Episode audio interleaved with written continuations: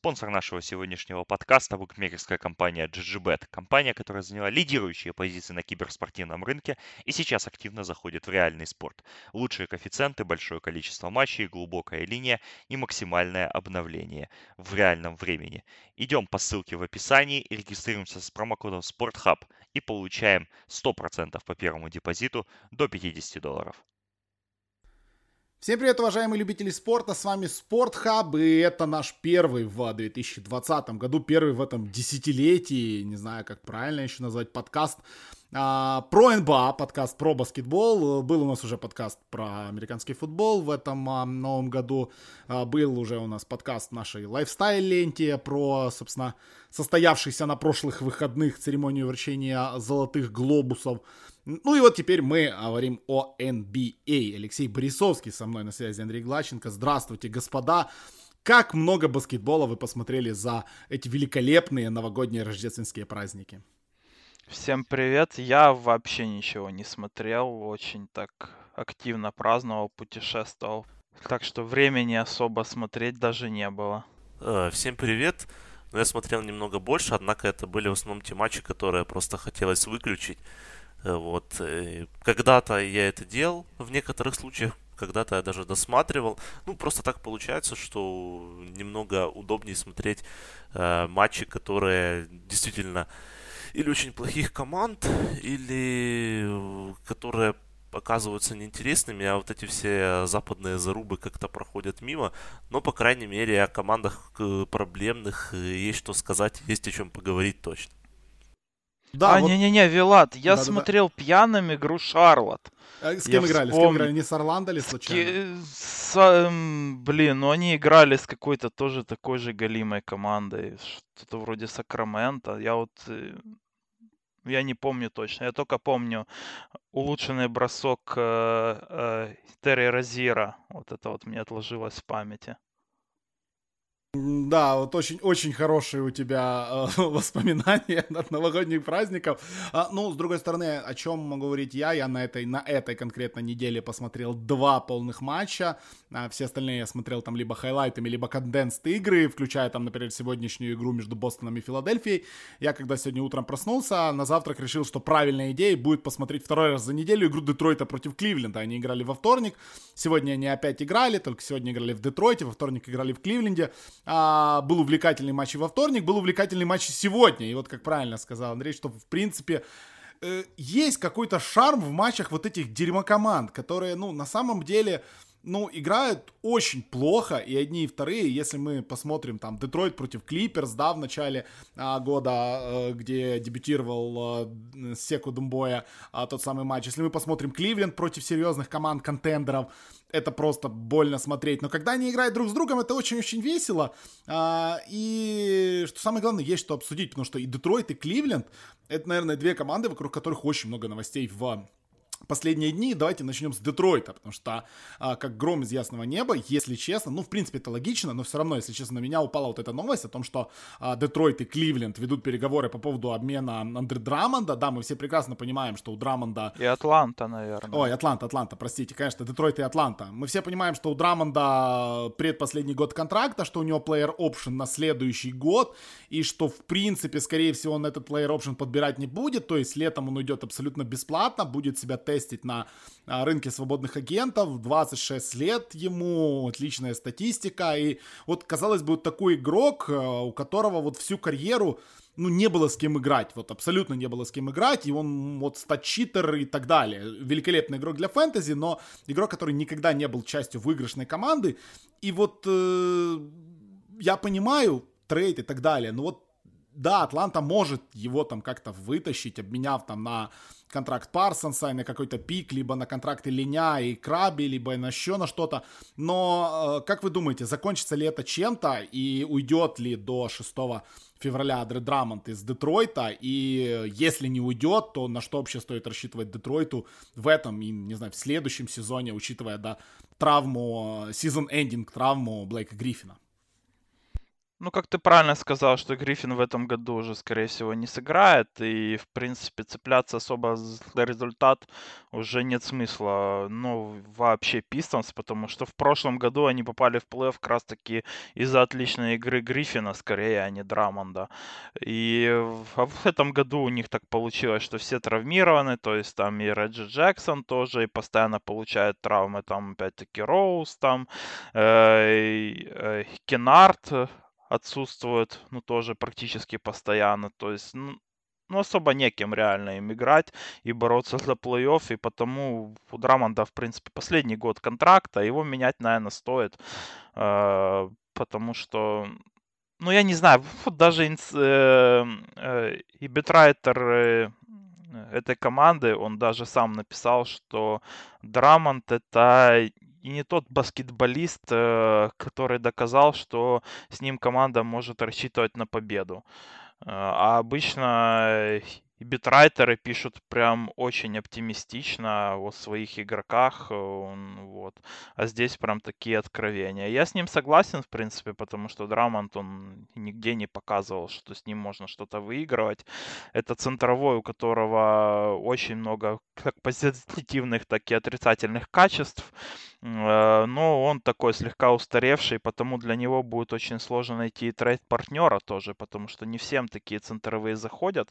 Но вот как раз-таки с Атлантой это, ну, чуть ли не идеальная комбинация, потому что у Атланты есть истекающие контракты и пики, что, в принципе, и нужно в этой ситуации для Пистонс, то есть которые рассчитывают получить за Андре Драммонда желательно какой-то истекающий контракт или два истекающих контракта и какой-то пик, ну, хотя бы в районе топ двадцать, то есть чтобы был не конец э, э, первого раунда, а чтобы хотя бы был в топ двадцать. Вот у Атланты есть, допустим, топ четырнадцать Protected пик Бруклина, что, ну, это было бы неплохо, наверное, для Детройта заполучить такой актив э, вот э, из-за Драммонда, у которого плюс еще и контракт в двадцать семь миллионов, который замачить э, кому-то из контендеров будет очень сложно в трейде на самом деле. А для самой Атланты тоже Драммонд нужен для того, чтобы подбирать вот эти кирпичи всех их э, молодых суперзвезд, которые очень много мажут реально. Ну, на самом деле, вообще очень интересно и, наверное, показательно для этого сезона ситуация в Детройте в том плане, что постоянно читаешь о том, что Детройт сливает, о том, что Детройт уже ни за что не борется. Но самое смешное, даже несмотря на то, что команда с четырнадцатого декабря обыграла только Вашингтон, Голден Стейт и Кливленд, они находятся все еще в трех с половиной победах от плей-офф. И при этом находится на десятом месте в турнирной таблице. То есть, в принципе, не так все и безнадежно.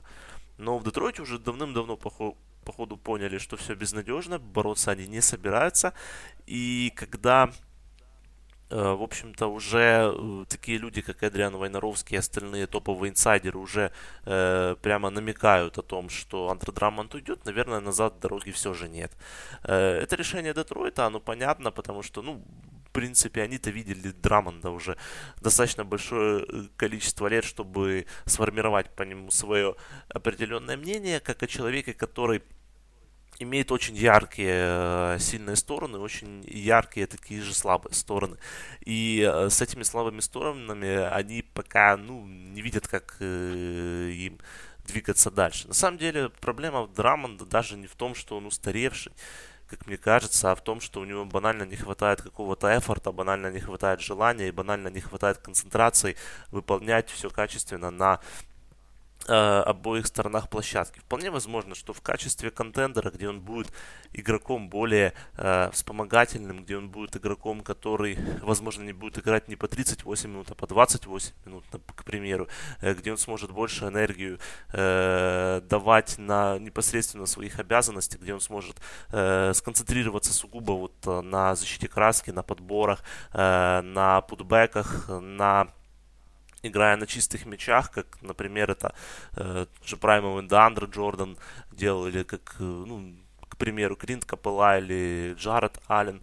Э, то есть это ситуативный большой, который, в принципе, э, может своими э, яркими сторонами, которые у него, безусловно, очень сильны, и, наверное, никто в этой лиге не подбирает лучше Драммонда, никто не э, чувствует э, лучше всего э, мяч после отскока. И поэтому я думаю, что э, именно в такую ситуацию было бы, конечно, попасть интересно.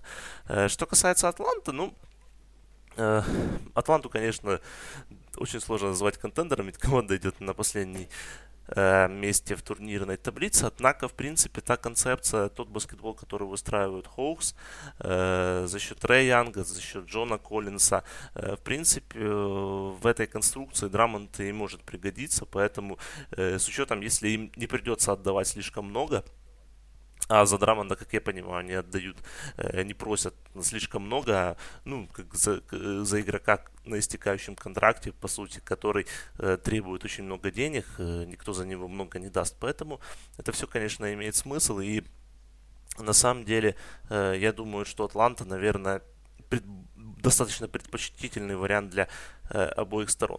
Но еще очень смешно, что э, одной из причин, почему Драммонд может быть заинтересован в игре в Атланте, называют тот факт, что он имеет дружественные отношения с Трэем Янком. Однако, как шутят битрайтеры Детройта, э, у Драммонда, по сути, дружественные отношения с большинством звезд лиги, поэтому э, это все, ну, достаточно весело.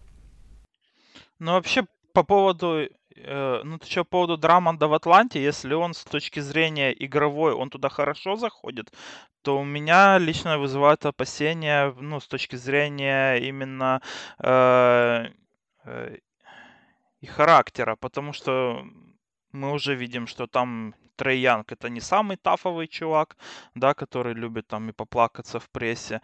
Андре Драммонд — это мне вообще напоминает. Я, конечно, может быть, сейчас и вернуться из таких, как бы, мест, и у меня, ну, как бы, впечатления живы.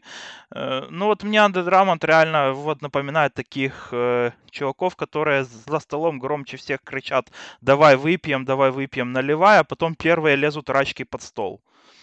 Вот также и Драммонд, э, э, вот также и Драммонд, в принципе, в больших матчах он громче всех там кричит: вот я там против Эмбида там зажгу, а потом первый отфаливается в первой четверти и идет с понурым лицом на скамейку и заканчивает матч со статистикой два плюс восемь. Посмотрим, чем это закончится. Вообще, конечно, интересно, интересные вещи в Детройте происходят. А, и впервые за последних несколько лет, вот после матча как раз-таки с Клипперс третьего января, владелец команды выступил на пресс-конференции и впервые озвучил а, фразу, что для того, чтобы идти вперед, возможно, нам нужно сделать один шаг назад. И это сразу последовало вот этим а, выходом а, Секу Думбуя в а, старте на матч с Клипперс, где просто девятнадцатилетнего пацана в его дебютном матче в старте, он до этого играл только в мусоре, бросают сразу же под Кавая и говорят: давай, защищайся против Кавая. Ну, стоит отметить, что Секу справился очень хорошо. Детройт действительно, скорее всего, пойдет в перезагрузку. Мы понимаем, что Блейка не будет в этом сезоне точно. Блейк восстановится где-то приблизительно к тренинг-кемпу на следующий сезон. Блейка, скорее всего, в следующем году в трейд-дедлайн трейданут, потому что, ну, тридцать девять целых восемь десятых миллиона у него опция игрока на двадцать первый сезон. Это вообще какой-то космос, ему будет тридцать два года. А, ну и, соответственно, нужно Детройту что-то придумывать. А, вот пока не ушли буквально коротко, потому что вот в первую очередь от Андрея, да, который много в наших драфтовых подкастах перед сезоном про этого девятнадцатилетнего игрока рассказывал. Думбоя первых три игры сыграл, четыре уже, учитывая сегодняшний матч. Сегодня у него не особо хорошо пошло, потому что очень быстро три фола он схватил. А, но все-таки Думбоя и вот этот его а, слэм-данк в, в в Кевина Лава и, и так далее, и так далее. Самый молодой игрок эн бэ а прямо сейчас, правильно, Думбоя, если я не ошибаюсь? Как, как тебе дебют, как, как вам этот парень? И мы понимаем, что, скорее всего, ему стартовать до конца сезона в Детройте. Что в итоге с Секу получится? Ну, Думбуя, да, действительно, он один из, наверное, по-моему, самый молодой игрок. Он родился буквально за э, семь дней до того, как, за семь или за восемь до того, как ему вообще, он имел возможность пойти на драфт, потому что он практически две тысячи первого года.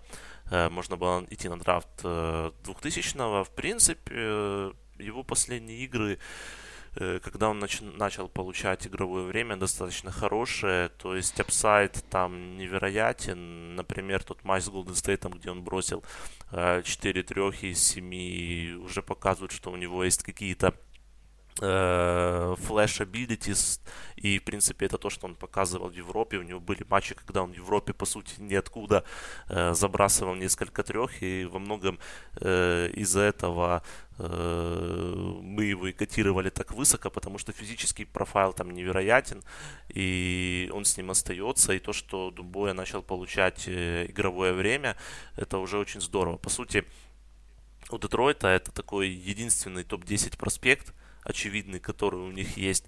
Да, он был выбран вне лотереи, однако ну, для нас он остается по-прежнему топ десять игроком, который ну, по каким-то определенным причинам упал на драфте. Все еще апсайд действительно там очень сильный. Я думаю, что в будущем Думбуя станет достаточно важным элементом этой команды. И что самое важное, всю вторую половину сезона он, по сути, и будет играть в старте.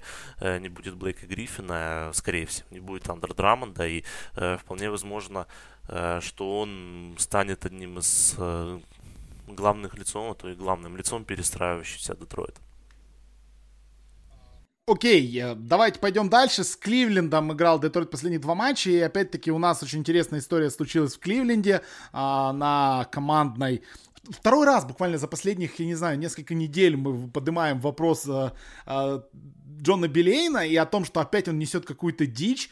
Э, в итоге новость, которую я, если честно, не особо понял. Все эти репорты, которые не особо я понял. М- собственно, Джон Билейн остается тренером после того, как он извинился перед командой в четверг за те высказывания, которые он сказал своей команде во время просмотра видео в среду. Он назвал их тагами, быками, что вы играете... Не... Ну, вот. То есть, вот объясни мне, как это работает. И потом все игроки об этом высказываются. То есть, он на просмотре а, видео с игр своей команды сказал: ребята, вы играете как быки, вы играете неправильно, вы играете тупо и так далее. И из этого делают огромную новость, и тренер вынужден извиняться перед игроками за то, что он их как-то неправильно назвал. Я что-то вообще не понимаю, почему так работает эн бэ а, почему мы это обсуждаем. И пятая или шестая уже за этот год новость о том, что у Билейна какие-то проблемы внутри команды. В сегодняшнем матче, вот даже у нас в чатике были мемчики о том, как Тристан Томпсон рисует уже на скамейке, на доске какие-то комбинации защитные в клатче. Ну, там уже был не важен клатч, но все равно. А, что происходит в Кливленде? И есть ли под этим какой-то, я не знаю, э, ну, какой-то под, подтекст? Или это просто вот от нехер делать? Люди обсуждают Билейна и до сих пор поражаются, что человек из колледжа может в таком же стиле тренировать в эн бэ а.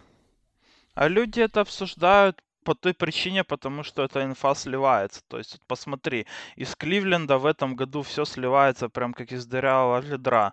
И, и причем, заметь, две самые главные команды по всевозможным, особенно смешным сливам, это Лейкерс и Кливленд вот в последние годы. И это две команды, где играл, играет Леброн Джеймс.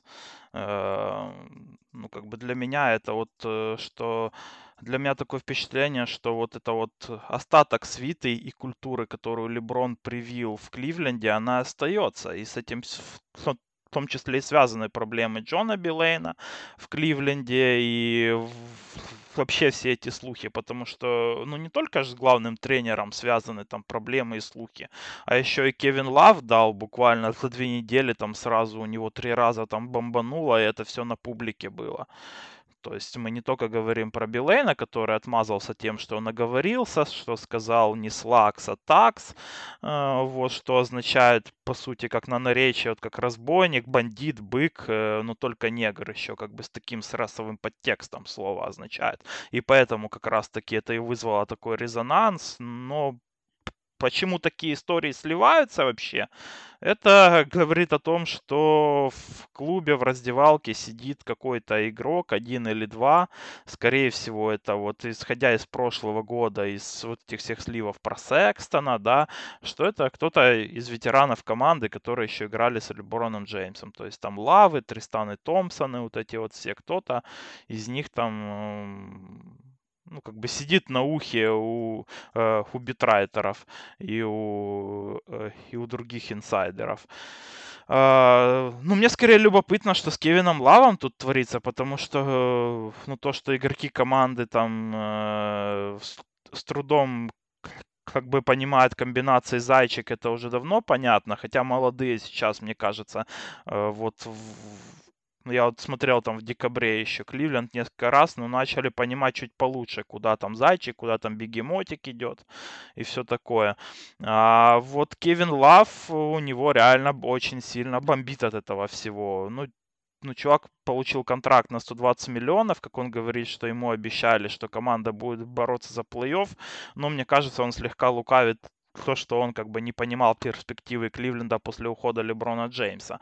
И в такой ситуации он там э, и стулья там бьет на скамейке, и орет на генерального менеджера, э, и потом там и машет руками, и очень, ну, то время комбинации, когда ему мяч не дают, и очень потом возмущается по поводу этого. И это все просачивается в прессу, за этим всем очень пристально следят, и не просто так, мне так кажется. И, и при этом меня, ну, вот, меня больше всего удивляет реакция э, и, и, и самого генерального менеджера Коби Альтмана, который за все это время, то есть эта ситуация еще была, у них конфликт у него с Лавом был еще в прошлом году. И тогда он сказал, что он оштрафует Лава, но не оштрафовал.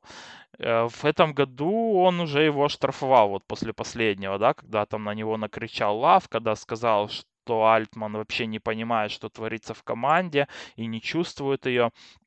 Он его оштрафовал, но оштрафовал его на одну тысячу долларов. Ну, то есть, одна тысяча долларов для чувака, у которого только начался контракт на сто двадцать миллионов, и, и в целом, который там заработал уже около двухсот, двухсот, то это, ну, так себе, прямо скажем. Вот в эн эф эл, к примеру, когда Стефон Дикс у Миннесоты там что-то выделывался, его оштрафовали сразу там на двести тысяч, и все. И конфликт, по сути, иссяк мгновенно. Здесь ты штрафуешь человека, с, ну, у которого, ну, реально там триста миллионов долларов, да, там заработок в карьере, на одну тысячу. И что, это его там должно как-то дисциплинировать? Ну, я думаю, вряд ли. Мне кажется, что здесь стоит, э, в Кливленде стоит прежде всего разобраться менеджменту, кто сливает эту инфу и, и пожестче наказывает своих, э, ну, от своих игроков, которые это делают, если ты разобрал. Ну и, конечно, пытаться их менять, потому что сейчас слухи, по сути, циркулируют об абсолютно всех игроках Кливленда, кроме молодых. То есть тут и Джон Хэнсон, и Брэндон Найт, там даже говорят, что не хотят их обменять. Ну как обменять контракт двух неиграющих чуваков, которые в сумме получают двадцать семь миллионов в этом году? Лав, тот же самый, с тридцатимиллионным контрактом. Ну кому он сейчас особо нужен, кроме отчаявшегося Портленда, я тоже с трудом понимаю. И в такой ситуации Тристан Томпсон, э, может быть, реально их лучший трейд-актив. Ну, на самом деле, вообще, э, сама ситуация с вот этим Билейном, э, с вот этими высказываниями, да, ну, вообще то, что вот позволено говорить в черной культуре между собой, в афроамериканской культуре, то не позволено говорить почти семидесятилетнему белому главному тренеру. То есть вот сама штука в том, что ты можешь называть себя янгтак, слимтак и так далее, но когда это говорит белокожий такой дедушка, ну это уже как бы уже выходит за рамки всего понимания вот, в афроамериканской культуре. Кроме того, что касается сливов, ну, меня всегда в Кливленде немного так напрягала фигура Джей Би Бикерстаффа, Associated Head Coach, помощника главного тренера, который в свое время, можно сказать, заменил или подсидел, неважно, и Кевина Макхейла, и Дэвида Физдела, которые э, также во многом уходили из команд не в, из-за результатов, а из-за того, что теряли раздевалку. Поэтому то, что случается уже третий раз, и вполне возможно, или сам э, Билейн уйдет в итоге из этой команды, потому что, ну, как бы человек более-менее себя уважает, я думаю, и то, что сейчас у них происходит, это уже выходит за рамки приличия, да, и, но я думаю, что максимум он доиграет этот сезон, да, и то, в принципе, не факт, потому что у Кливленда действительно сейчас очень большие проблемы, причем проблемы у них во всем. С одной стороны, команда действительно облажалась э, с необменом Лава в две тысячи восемнадцатом году или хотя бы год назад. Э, то есть, да, э, они продлили контракт, но можно было тогда, после ухода Леброна Джеймса, за Лава э, взять гораздо большую компенсацию, чем сейчас. Э, тогда это был фактически игрок чемпионской команды. Тогда это была одна из главных звезд Востока. Все еще очень актуальный игрок в достаточно хорошем возрасте. Э, сейчас Лав после всех этих травм, после всех этих скандалов уже э, не несет особенной э, ценности. И кажется, что его время действительно уходит, хотя, в принципе, этот сезон проводит достаточно здорово. Вот. В то же время Лава абсолютно можно понять, потому что пара гардов Секстон-Гарланд, она действительно иногда такое впечатление, что играет сама с собой. Это невероятно, но если посмотреть по количеству результативных передач за игру, то Колин Секстон, который играет больше тридцати минут за игру, он отдает результативных передач меньше, чем играющий восемнадцать минут в среднем Мейсон Пламли. И это уже, в принципе, о многом говорит. И э, он отдает меньше результативных передач, чем Ройс Нил, чем Андре Драммонд, чем Стивен Адамс, э, тот же Кевин Лав и практически столько, сколько и Тристан Томпсон, который является римраннер-центром. Поэтому в Кливленде такая ситуация, что и молодые игроки пока не оправдывают тех ожиданий, которые на них возлагали. Они э, где-то показывают, где-то показывают какие-то всплески, где-то у них есть э, определенные... Мы можем увидеть определенные задатки в будущем сильных игроков, однако все это очень нестабильно, все это э, пока что э, не больше, чем вспышки, поэтому э, ситуация у них очень тяжелая, она усугубляется тем, что э, следующий драфт э, также в этом контексте очень спорный, и что самое э, главное, на нем гардов топовых практически семьдесят процентов, а остальных игроков э, как бы не так и много. Поэтому как эту всю ситуацию будут разруливать в Кливленде, очень тяжело э, представить, но много говорит об этой ситуации э, в Кавс то, что у меня хороший друг болеет за эту команду, и он говорит, что он в какой-то момент просто в начале января перестал даже смотреть бокс-скоры, потому что э, то, что происходит, это очень плохо. Ну, по крайней мере, ты знаешь, мы, мы хоть про них разговариваем. Есть команды, про которые не хотят уже разговаривать. Так как у нас сегодня подкаст про дно, по факту, но я не знаю, как так получается. Вот, вот мы не будем сегодня особо говорить там про, про Милуоки, э, Клипперс и так далее. Мы сегодня будем, ну, немножечко про Лейкерс поговорим чуть попозже. Давайте все-таки зацепимся еще одной ногой за Никс, э, потому что много э, слухов ходит вокруг Никс. Никс, которые более-менее стабилизировались, да, после вот того шока, который а, на старте сезона был. десять двадцать четыре на данный момент у а, команды. С Майком Миллером более-менее какой-то даже винстрик у них появился. Ну и, понятное дело, много разговоров ведет сейчас про а, то, что будет а, Никс делать дальше, учитывая, что трейд-дедлайн приближается, осталось не так много времени, а по сути... А, реальных трейдов, какие, которые могут улучшить ситуацию Никс в будущем, продолжить эту перестройку, их не так уж и много. И понятное дело, что основной трейд-ассет, э, скажем так, я не знаю, можно ли его так назвать, это, пожалуй, лучший игрок Никс в этом сезоне, тридцатилетний Маркус Моррис, который идет на втором месте в эн би эй по а, проценту реализации трехочковых, который является лучшим а, скорером команды, который, вы помните, подарил нам просто великолепное межсезонье, отказавшись от контракта, а, который ему предлагали Клипперс на три года, сорок один миллион, согласившись на двадцатимиллионный контракт на два года с Сан-Антонио, но потом не подписав ее, разорвавший там свои связи с э, агентом и подписавшийся в итоге э, в Никс. И сейчас Моррис заявляет о том, что он хочет остаться в Никс, но мы понимаем, что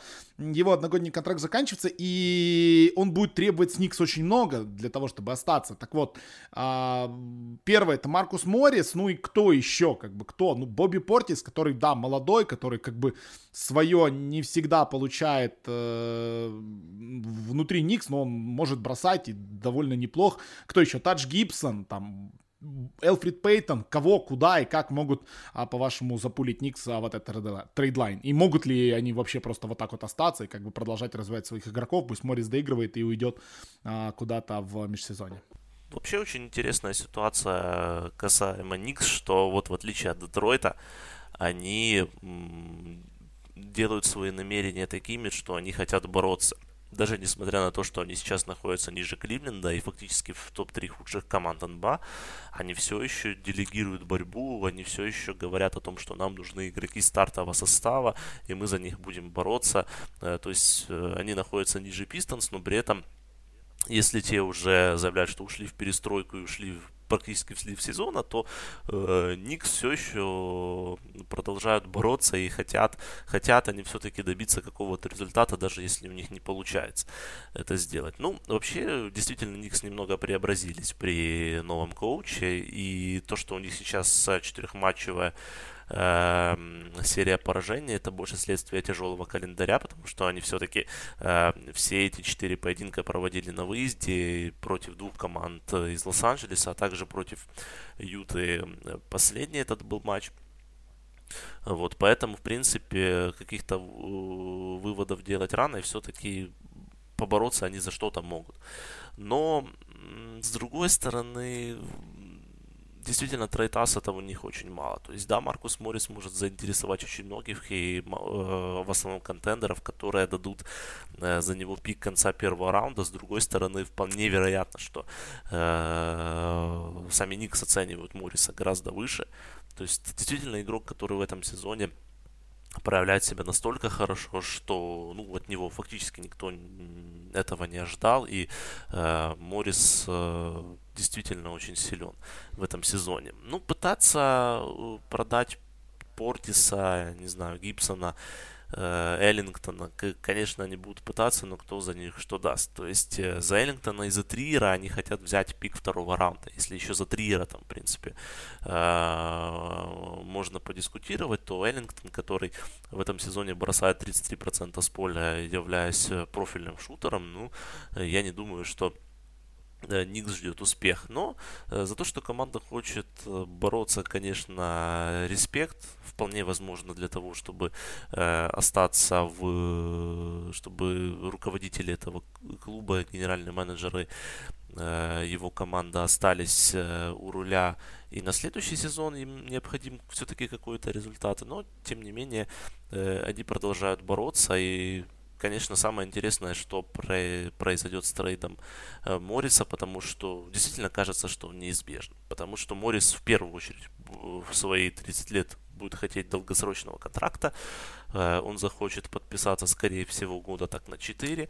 Это будет его последний большой контракт в карьере, и, конечно, сейчас он на него активно работает. Я думаю, что долгосрочный контракт все же э, с Моррисом не является в планах Никс, потому что они все еще грязят э, желанием зажечь на рынке свободных агентов в двадцать первом году, где э, выходит несколько звездных игроков во главе с Янисом Антетокумбо. Поэтому, конечно, вполне возможно, что желание Морриса остаться, оно понятно, потому что Моррис получил свою команду, фактически Моррис э, стал фактически лицом э, Нью-Йорк Никс, жизнь в Нью-Йорке и все такое, но при этом э, все же э, могут быть у них немного разные пути. Ну вот Моррис, мне кажется, он, ну, он делает в этом году все правильно, вот с точки зрения того, что он пришел в команду, где он все-таки может набить себе статистику и показать, что он там не просто ролевой игрок, но может быть, к примеру, там и третьей звездой, как Тобайас Харрис, да, показал это в Клипперс в свое время. И, и Моррис, он говорит о том, что он не подписал контракт с Клипперс, который они ему предлагали, сорок один на три, потому что он считает, что он стоит больше. И вполне, то есть сейчас ему осталось там компенсировать двадцать шесть на два, по сути, да, и с такой игрой, я думаю, он получит сорок пять на три легко этим летом. Но сейчас вот э, он говорит на прессу, что хочет остаться, да, но инсайдеры говорят, что он был бы не против обмена в контендеры. То есть э, в данный момент ему, в, э, чтобы получить реально очень э, э, большие деньги, ему нужно показать, что он может сохранить примерно такой же уровень игры в команде уровня плей-офф. То есть хотя бы какой-то там... Ой, Ну, вот какой-то Денвер, да, там просится. Вот им нужен такой игрок, который может бросать трехи, свингов и защищаться, и как раз-таки играть третьего, четвертого номера. Вот какая-то такая команда Портланд, допустим, там тот же самый, куда он там зайдет и как ребаундер в том числе. И где у него одновременно будет и возможность набирать свою статистику, да, чтобы там, ну, вот не быть как в Бостоне, там какой-то пятой и шестой опции, а быть третьей, четвертой. И его вот этот вот успех в контендере или, или хотя бы в команде уровня плей-офф его отделяет от контракта, ну, миллионов на шестьдесят. Вот где-то так. И мне кажется, что обмен в такую команду, вот он как раз-таки ему может еще больше... и подсобить. Ну, в принципе, и в Никс, если он останется, он будет не против. Но инсайдеры внутри команды, они заявляют, что у Никс будет одна-две сделки в этом году, скорее всего. И так как Моррис — это такой самый меняемый актив, то я почти уверен, что они его все-таки куда-то обменяют. Потому что игрока на истекающем контракте, которому в любом случае надо будет платить достаточно много этим летом, то логично получить какой-то пик первого раунда хотя бы, да, а потом его и вернуть, возможно, и летом никто не мешает особо.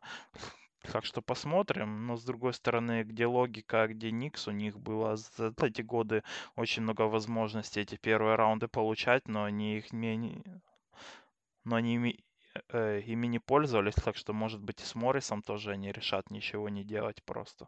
Ну, вполне возможно, как бы никогда не стоит забывать, что Никс — это в первую очередь Никс, как бы, да, и владелец там по-прежнему не поменялся. Понятное дело, что Моррис нужен многим, и на Западе, ну, абсолютно любой контендер не откажется от Морриса, в этом я на сто процентов уверен, и думаю, абсолютно все в этом уверены, но что за это придется отдать, какого-то молодого игрока плюс второй раунд, либо поздний первый раунд, это, это мы узнаем ближе к дедлайну. Да, ближе к дедлайну все больше и больше трейдов, учитывая, что этот дедлайн по факту будет, ну, не особо веселый, это точно, то есть у нас не будет каких-то там супер-блокбастеров, ну, потому что практически никто себе не может этого позволить. Все-таки есть у нас некоторые слухи, и мы прекрасно понимаем, что команды, которые будут трейдиться, будут трейдиться с одной целью — уже готовятся под очень-очень длинный и успешный, желательно для них, плей-офф. Поэтому давайте немножко проверим про Лейкерс и про слухи о том, что Лейкерс очень хотят поменять Кайла Кузьму, единственного, не знаю, игрока с ментальностью мамбы, который остался в составе Лейкерс, который был задрафтован Лейкерс, которого все эти годы прославляли как будущего игрока, который будет цеплять э, и тащить за собой франшизу, как третье колесо в повозке с Дэвисом и Леброном. Единственный игрок, который пережил огромный трейд имени Энтони Дэвиса. Но в итоге мы понимаем, что его сейчас нужно сплавить, если Лейкерс хотят какое-то сильное усиление. И очень много слухов идет о том, что его могут обменять на Богдановича. Сакраменто в этом заинтересовано. Как это там будет работать с точки зрения капспейса, филлеров и так далее, м-м, сказать сложно. А, но Богданович для Лейкерс, как по мне, это очень-очень хороший вариант. Ну, Моррис тоже для них, в принципе, очень хороший вариант. Но я не знаю, Моррис сможет ли куда-то там влезть. Скорее всего, вряд ли. А, ну вот, что вы думаете по поводу Кузьму на, на Богдановича? Это вот первый вопрос. А, и то, что Богданович поможет Лейкерс в плей-офф, это, я думаю, понятно, и обсуждать нет э, смысла. Кузьма как игрок, как феномен, это игрок с будущим потенциалом или это просто игрок средней руки, не знаю, позиционщик? Ну вот, вот, вот кто такой Кайл Кузьма прямо сейчас?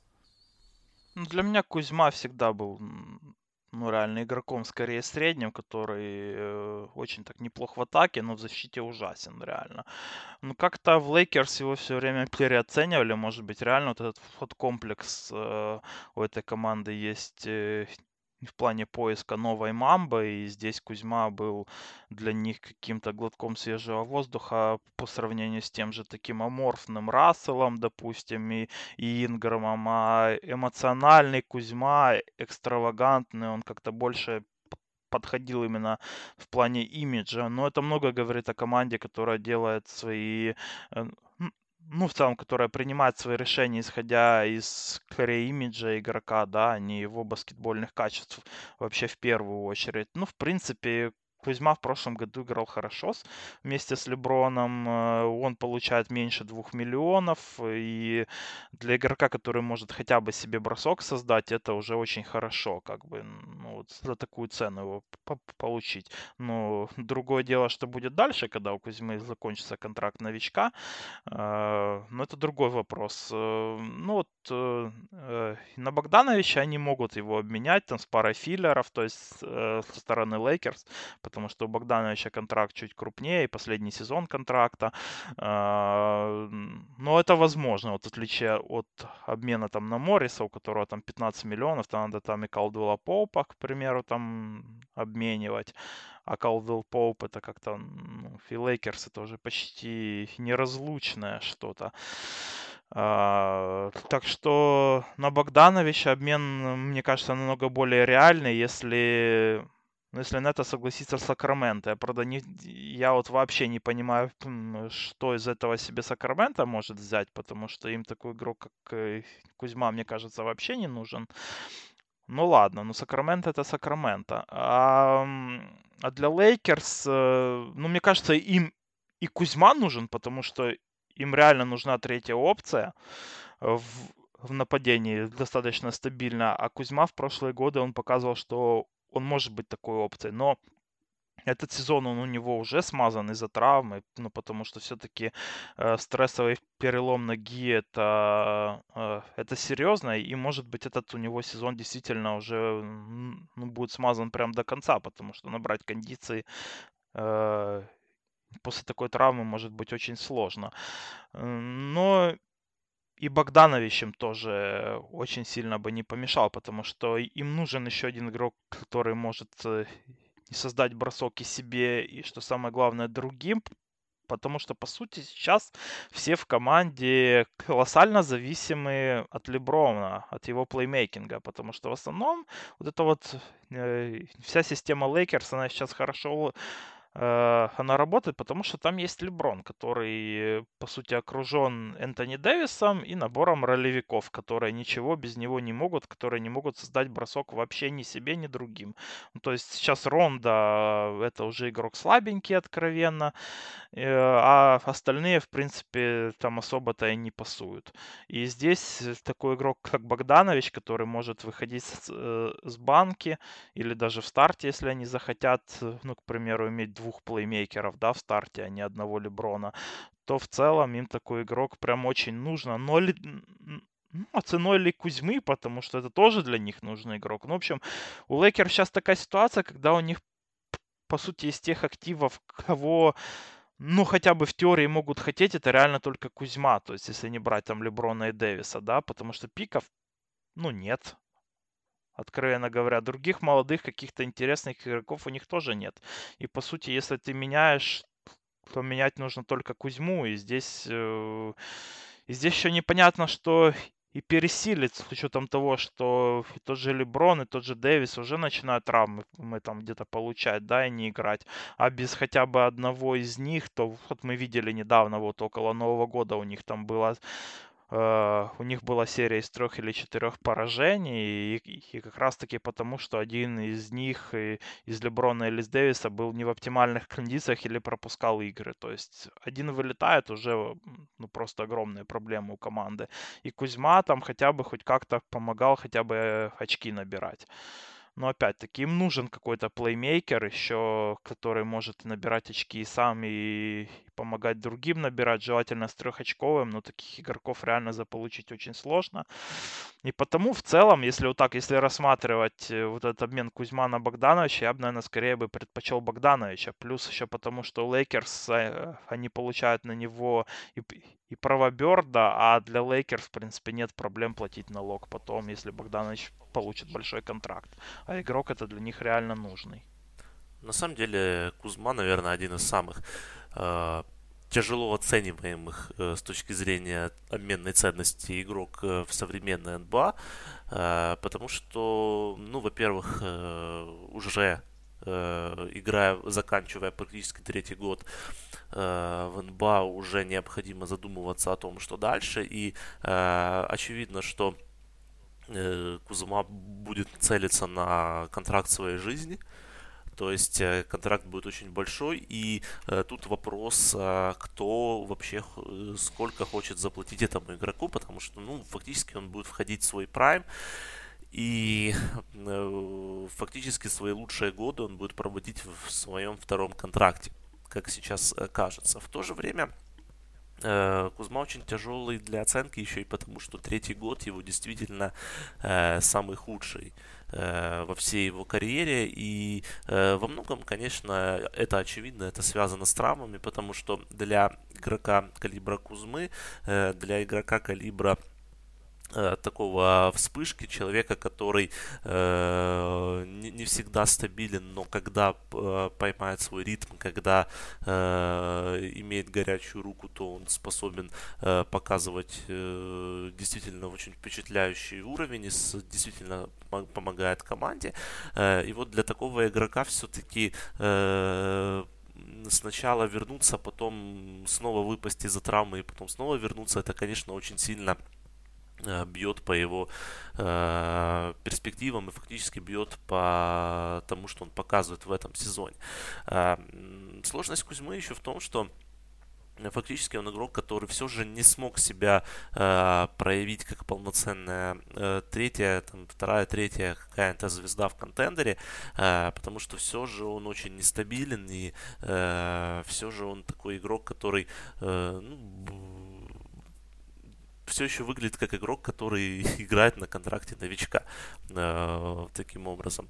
Вот. Но при этом э, Кузьма является игроком, у которого есть действительно очень сильные проблемы в защите, и это не дает ему возможность развиваться как э, ролевой игрок. Его нельзя э, назвать э, четвертым там, номером, который э, однозначно зайдет в любую команду. То есть э, сейчас все же функционал от игрока э, тяжелого форварда и от игрока э, четвертого номера все же все-таки требуется немного э, другой. И многие команды все же выбирают такого человека, который может защищаться на периметре, который где-то имеет силу, чтобы э, толкаться под кольцом и имеет достаточно стабильный трехочковый бросок. Потому что у Кузмы э, трехочковый бросок, он э, временами хорош, но он не настолько хорош, чтобы... Ну, сравниться с тем же вот Маркусом Моррисом, который э, может э, решить многие проблемы э, на четвертом номере. Поэтому мы имеем дело, когда человек еще не дорос до уровня звезды, но э, ролевым игроком полезным он быть, быть не может. И в этой ситуации э, можно делать так, как это делают Клипперс с Лу Вильямсом и Монтрезлом Харреллом, когда два абсолютно непрототипных игрока, э, которые... которых, казалось бы, очень тяжело э, с- сочетать в, было в стартовом юните, они их выпускают э, как шестого, шестых игроков, как лидеров второго юнита, где они на голову сильнее остальных э, игроков.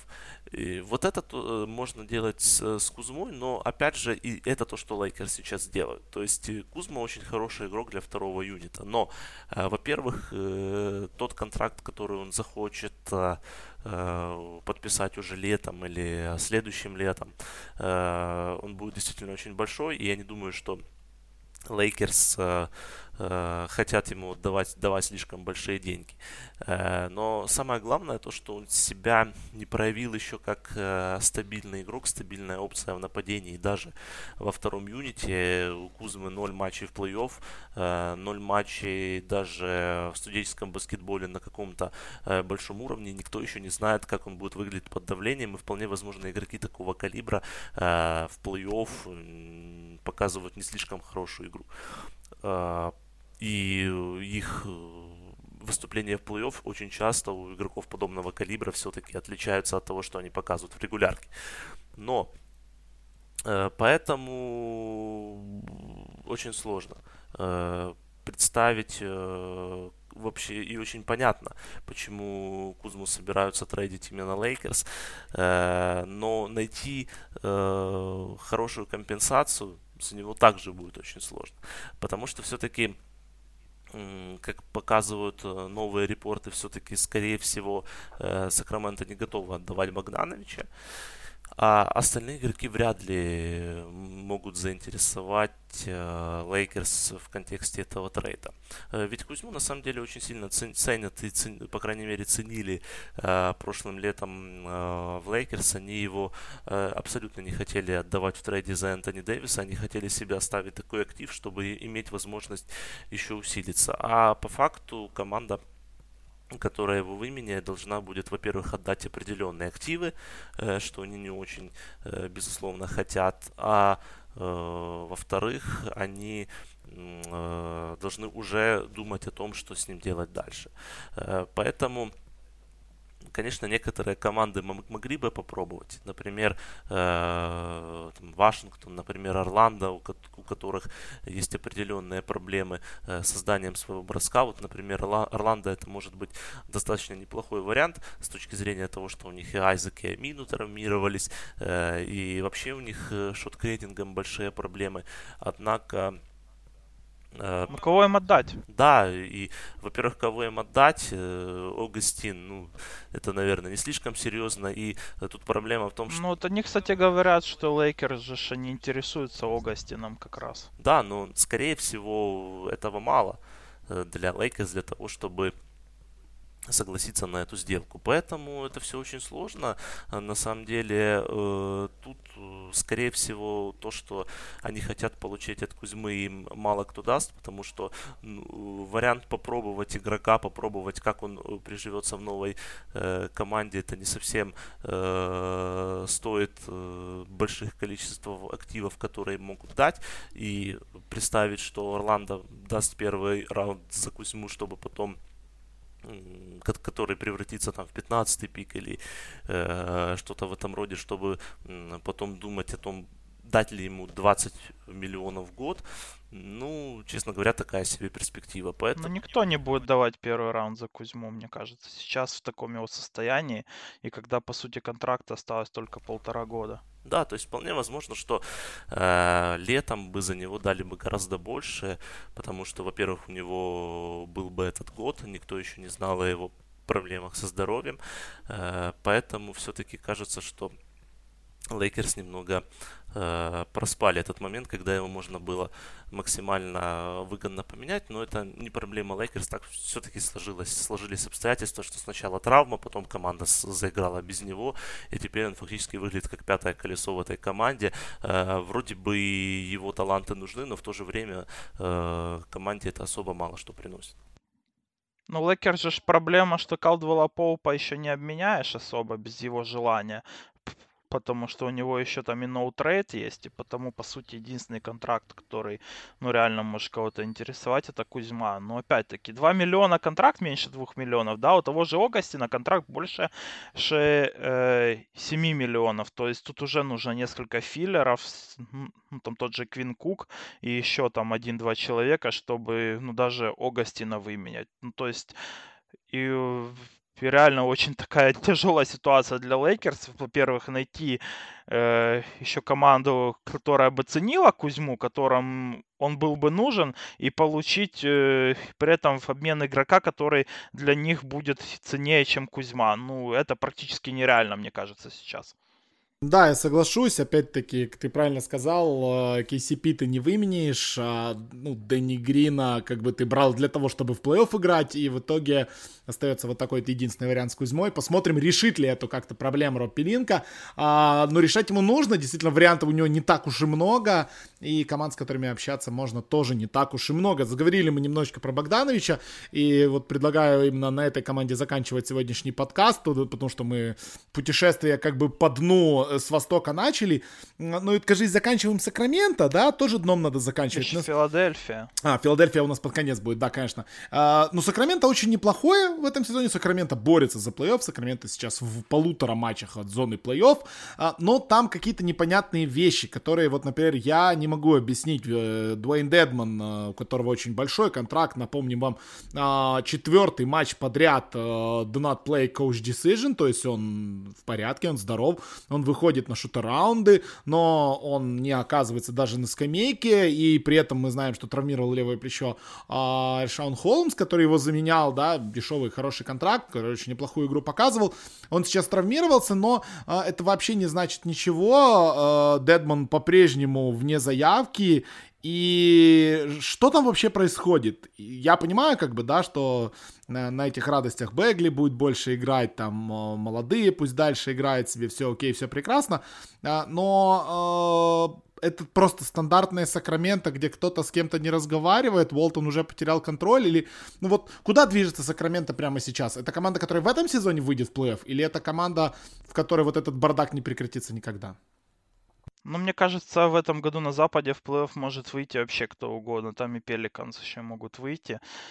И это будет не заслуга этих команд даже, а скорее упущение остальных. Потому что, когда ты идешь вот с такими результатами, как сейчас идет, к примеру, Сакраменто, пятнадцать двадцать три, то есть меньше сорок процентов побед, и ты находишься в двух играх от плей-офф. Сейчас там у Сан-Антонио, сейчас даже уже Спёрс, понимаешь, на восьмом месте, которых уже, ну, раз триста, наверное, списали в этом году, где Оклахома, которая вообще не хотела там быть, она идет на седьмом месте с огромным отрывом от восьмого, от девятого мест и уже практически гарантировала себе плей-офф, то здесь, ну, как-то так плей-офф, знаешь, это, это не сильно большое достижение, как, каким, ну, вот мы обычно привыкли считать именно выход в плей-офф от западной конференции.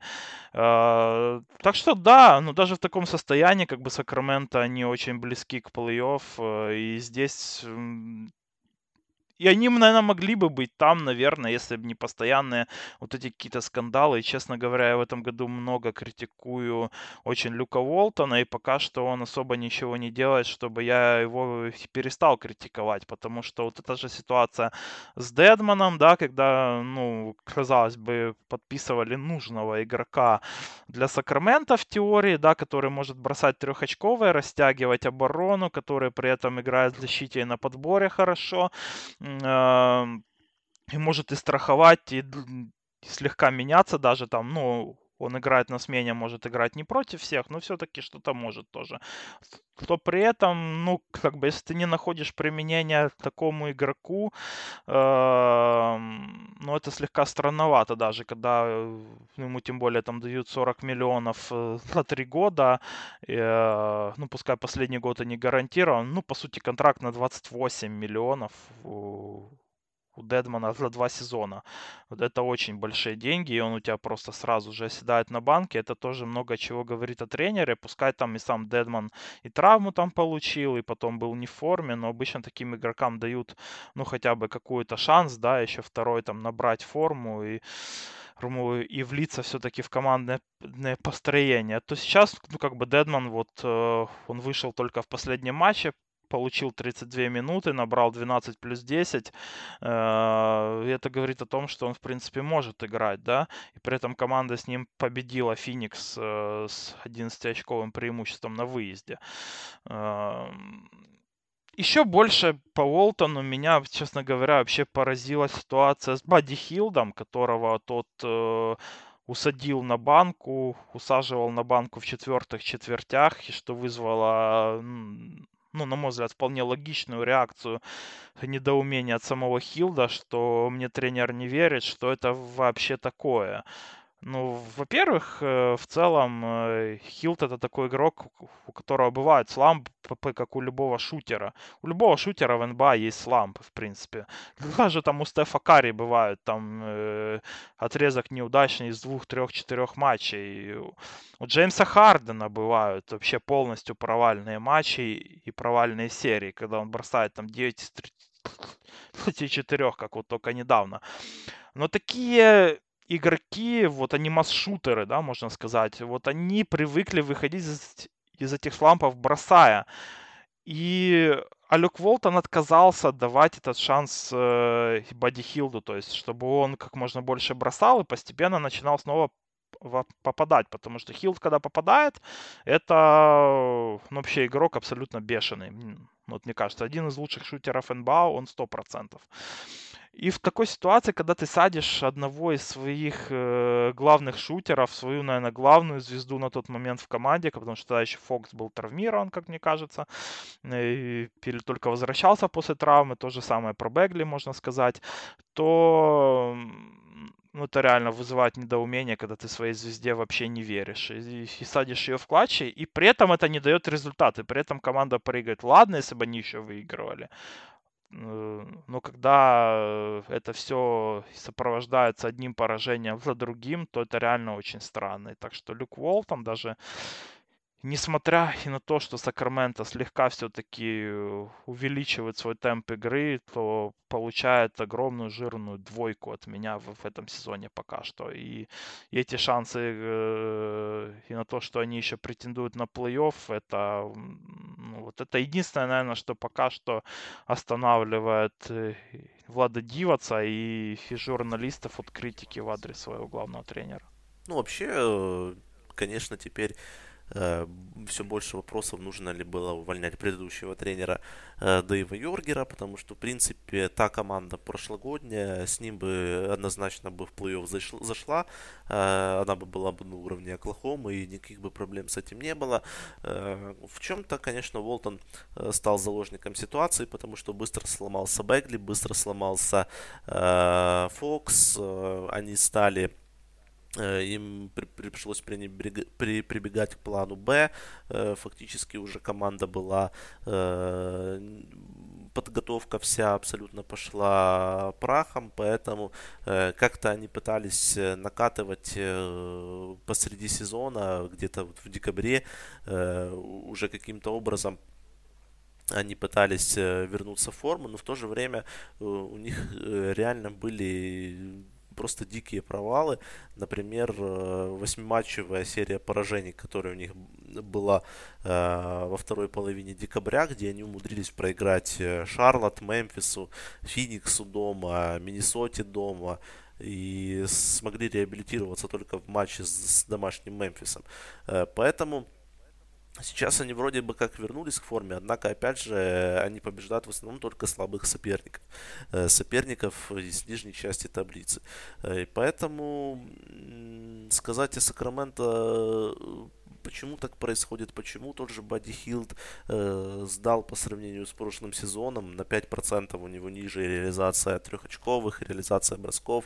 То же самое касается Барнса, если в прошлом сезоне он бросал сорок процентов трехочковых, то в этом году только тридцать пять процентов. Э, что касается Детмона, ну, по правде говоря, Ричон Холмс был лучше э, в начале этого сезона, и э, резонно, что Уолтон продолжает доверять Холмсу, которому вот все ожидает, что он э, ну, постоянно э, ожидает, что вот игрок такой, появившийся ниоткуда, он туда же и вернется. Но, э, тем не менее, Холмс демонстрирует неплохой уровень игры, достаточно эффективен, достаточно неплох в защите, э, старателен. И, на самом деле, он лучше был Дэйн Дедмана э, в первой половине сезона. И, конечно, Дедмана это злит, который не смог э, хорошо влиться в команду. Все-таки Дедман игрок, э, достаточно попутешествовавший э, по лиге, и напоследок э, свой последний э, большой контракт в Inbound хотел э, ну, уже так остановиться, тем более, что он из Калифорнии, он практически вернулся домой, хотел более-менее комфортных условий, а тут появился Холмс, которому еще, э, у которого необходимо отвоевывать время, и пока что ему это не удается. И вот вся эта ситуация Сакраменто такая, ну это в общем типичная Сакраменто, даже когда кажется, что у них состав э, э, на плей-офф, у них как всегда что-то идет не так, и э, в принципе никто не удивится, если команда так и докатится э, во, во второй половине сезона и не будет никакого особого прорыва, потому что э, сейчас э, у них очень тяжелый будет серия выездов во второй половине января, где им нужно будет играть в Юте, в Майами, в Чикаго, потом поехать в Клипперс, потом будет еще одна большая серия выездов. В общем, в Сакраменто пока все идет не так, как надо, и лично я сомневаюсь, что эта команда войдет в плей-офф. Будем следить, конечно же, за Сакраменто и за развязкой битвы за восьмой слот на Западе. Очень бы хотелось, чтобы плей-ин в этом году прям был, и чтобы там, не знаю, с седьмого по десятое место рубились в переигровках, потому что никто там пока не достоин этого восьмого последнего места. А, ну и последняя крайняя тема в нашем сегодняшнем подкасте, это самое свежее, это репорт о операции, которую сделали Эмбиду. А, минимум две недели, возможно, больше вылетит Эмбид. Не будет он играть. Я думаю, не будет Филадельфия форсировать его. Хотя по нынешней ситуации, по нынешним подсчетам, по нынешней статистике и трендам Филадельфия а, заканчивает сезон на пятом месте и, соответственно, в не особо удобном формате будет входить в плей-офф. Не, не очень хорошего соперника кто-то получит, кто займет четвертое место. А, травмы Эмбида, повлияет ли это на Филадельфию? Сегодня случилась уже первая игра без Эмбида, ну, точнее, уже вторая, по сути, но первая после новости о травме, и Филадельфия разобрала Бостон, страждающий сейчас Бостон, на который на лустрике идет. Больше времени, больше пространства получил Бен Симмонс, как в принципе ожидали, и больше возможностей для бросков. И в принципе я как-то не особо заметил потерю бойца. Это только вот один матч, и как всегда домашняя стандартная привычная победа над Бостоном, или это, это значит, что в принципе Филадельфия без Эмбида довольно неплоха? Это один матч, на самом деле, потому что в этом году с Эмбидом на площадке они пропускают всего девяносто девять целых пять десятых очка на сто позиций, э, ну, то есть на сто, этих, э, э, на сто атак, да, э, в то время как э, без Эмбида они пропускают по сто восемь очков, то есть разница, в принципе, колоссальная. И при этом э, без Эмбида они выигрывают всего... Ну, вот разница в счете составляет всего у них там ноль целых семь десятых очка э, и на сто розыгрышей, в то время как э, с ним на паркете это уже около семь очков они выигрывают. Ну, то есть, в принципе, это очень такая э, э, весомая разница, как для одного игрока вне э, игры.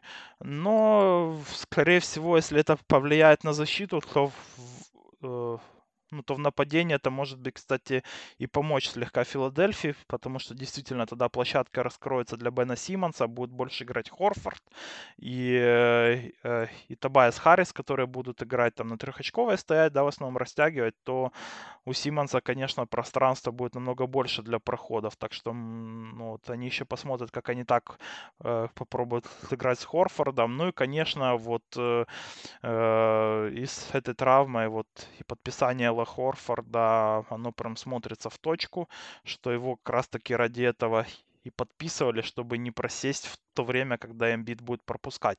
А то, что Эмбид пропустит как минимум месяц где-то регулярки, это, ну, это почти наверняка перед каждым сезоном. Но в то же время, опять-таки, будут проблемы в защите, скорее всего, особенно проблемы под кольцом, где с Эмбидом они пропускают на шесть процентов у них реализацию меньше, они позволяют делать бросков из-под кольца, и в целом атакуют против них на девять процентов меньше из-под кольца с Эмбидом на площадке. То есть Эмбида боятся реально, и боятся не так, как Хорфорда, потому что с Хорфордом вот атакуют, к примеру, там сорок процентов, да, вот именно бросков из-под кольца делается против Филадельфии, в то время как с Эмбидом на позиции центрового это всего э, тридцать два процента. Э, так что посмотрим, что больше для Филадельфии сейчас значит это э, игра в нападении или в защите, но я почти уверен, что отсутствие Эмбида, оно не сделает команду лучше. Напрячься в любом случае придется больше. И Хорфорду, и в первую очередь, и Харрису, и Симмонсу, и Ричардсону. Э, то есть они получат больше бросков, вероятно, больше игрового времени. И э, травма Эмбида обнажает еще одну очень большую проблему. Это лавку Филадельфии, которая теперь э, с переводом Майка Скотта в стартовую пятерку, она выглядит еще более ужасающей. Теперь это Трей Бёрк, Фуркан Каркмаск, Матис Тайбл, Джеймс Эннис и Норвилл Пелли. Норвилл Пелли, который... двадцатишестилетний игрок сборной Ливана, который э, прошлый год начинал в чемпионате Ливана. И, в общем, э, полагаться на этого игрока в каких-то больших матчах, я думаю, э, вряд ли стоит. Хотя он, конечно, безусловно старается, но э, все же банка провисает. И я думаю, что Филадельфия уже больше гораздо теперь задумывается о э, обмене. э, за получение какого-то э, там шестого игрока или, в общем, игрока, который укрепит э, резервный спот. Там говорят, конечно, и о Роберте Ковингтоне, и о том же Маркусе Моррисе. Я думаю, что э, они выберут все же кого-то попроще. Конечно, здесь необходимо упомянуть, наверное, что некоторые игроки, на которых рассчитывали в Филадельфии, пока что не заходят абсолютно. Например, Джона Болден, вот баскетболист, который давал какую-то... играл всплесками в прошлом году, в этом сезоне он практически вообще не играет. Заир Смит продолжает мучиться с травмами и пока вообще не выглядит как игрок эн би эй. Он не играл абсолютно в этом сезоне. И поэтому я не думаю, что они могут быть какими-то интересными трейд-активами. Но в то же время необходимо Филадельфии присматриваться на рынок пейаутов. И сейчас для них перед дедлайном такое очень хорошее время наконец-то ухватить возможность получить сильного ротационного игрока, потому что с травмой Эмбида для глубины команды все будет очень тяжело. А если кто-то еще пропустит, тогда я вообще не знаю, что Филадельфия собирается делать, потому что Получи, заполучить э, пятое место для такого ростера, наверное, все же непозволительная роскошь. Э, отдать, э, играть в, с Торонто там, или с Бостоном, или с Индианой уже э, в первой серии, э, на, и потеряв преимущество своей площадки, это, конечно, будет очень тяжело, поэтому им необходимо накатывать, стараться. И для Филадельфии, на самом деле, вторая половина сезона будет вполне возможно еще тяжелее, чем первая. Будем следить. Ну, вот смотри, вот для меня здесь, я скажу еще пару слов из-за него. Для меня здесь в этом году Филадельфия — это просто антипод Лос-Анджелес Лейкерс, на самом деле, потому что об... обеих команд сильные составы, но Лейкерс, они реально стараются, они сделали себе задел комфортный в первой, в первой части сезона, и теперь могут уже давать отдых и Леброну, и Дэвису. То Фила, откровенно говоря, они провтыкали первую вообще половину этого сезона, они играли, то есть нельзя сказать, что команда слабая, и нельзя сказать, что эта команда на пятое место, потому что когда они реально хотели играть, они любого соперника укатывали, что мы видели и на Рождество против Милоки, ну и в целом они успешнее всех играют против сильных команд, реально, то есть и, и проблема Филы была тупо в...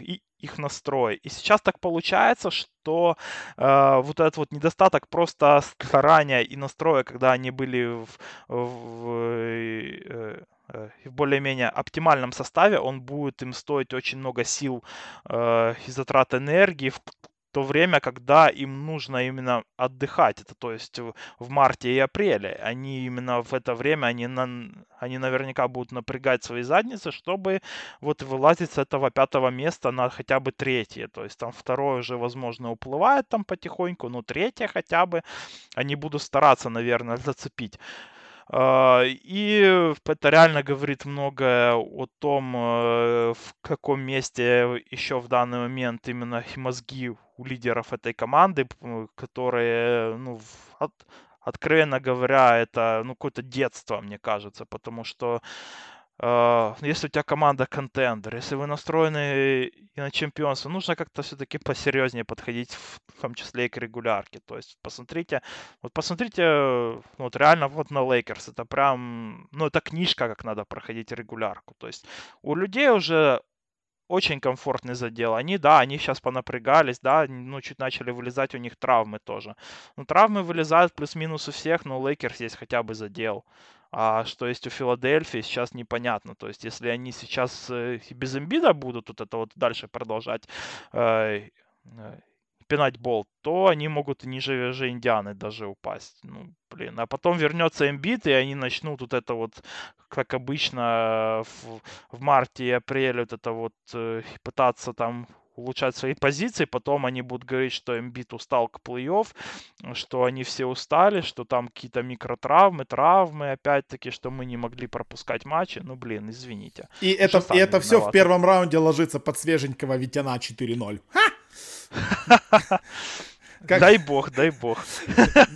Не могу дождаться. двадцать девятого января по прогнозам на матч Чикаго а, дебютирует в этом сезоне Виктор Ладипа. Индиана и без него неплохо себя чувствует. А, очень веселый такой срачик, кстати, возник после последнего матча в Майами а, против Индианы. В своем инстаграме запостил а, Джимми Батлер обращение к Ти Джею Уоррену, где он его назвал как бы не очень нелицеприятно обозвал. Сказал, что, братан, ты вообще не можешь против меня защищаться, поэтому даже не выдумывай, ты даже не в моей лиге. А, и, собственно, с- заскриншотил двадцатого марта следующую игру между Индианой и Майами. Так что будем следить. Люблю такие срачи, люблю вот такие трэш-токи. Это, это то, чем эн бэ а было всегда, и что-то в последнее время поменьше и поменьше этого всего добра. Наговорили мы сегодня как с перепугу, ну, собственно... Когда обсуждаешь дно, когда чем ближе мы к трейд-дедлайну, тем больше у нас будет подкастов, больше тем для разговоров. А, каждый день что-то новое появляется. Будем, будем, обязательно, обещаем, будем почаще регулярные подкасты по эн би эй записывать. Ну и сразу же проанонсирую то, что а, наш ежемесячный Power Rankings для патронов также появится в вашей ленте на днях. Он будет немножко запоздалым, просто, ну, вот потому что Леша бухал в Житомире, простите. Именно он, только он в этом виноват. Так что, да, Power Rankings будет. Я вот до сих пор работаю над своим Power Rankings, потому что я посмотрел на свой прошлый, увидел Оклахому на двадцать шестом месте и думаю, бля... Наверное, я что-то сделал не так. Да, очень стыдно. Да, причем мы тогда тебе говорили, что ты хейтер просто. Но, как оказалось, да, я хейтер, особенно после сегодняшнего матча великолепного. Надо пересмотреть, короче, свои взгляды, поэтому ждите, ждите этот подкаст. Опять-таки, вы знаете, где подписываться, Patreon. точка ком слэш спортхаб. Нас там все больше и больше, у нас все веселее и веселее, эксклюзивный контент, чатики и так далее. Ну, вы в курсе. Ну и, конечно же, под конец, как всегда, спасибо нашему спонсору, компании GGBet. Регистрируйтесь, промокод SportHub работает все еще. Бонус получаете к вашему депозиту. И, собственно, делайте ставочки на эн бэ а и на футбол. На футбол у нас довольно неплохо в этом сезоне получается. Очень хороший винрейт, выше шестьдесят пять процентов. Так что следите за нашими рекомендациями и, возможно, выиграете квартиру где-то на шулявки. Все, спасибо всем огромное. Алексей Борисовский, Андрей Глащенко, Виталий Волочай. Разговаривали сегодня о эн би эй. А, смотрите баскетбол, следите за Никс, Сакраменто, Кливленд. Бля, это какое-то проклятие. Всем спасибо за внимание. Следим за дном. Пока-пока.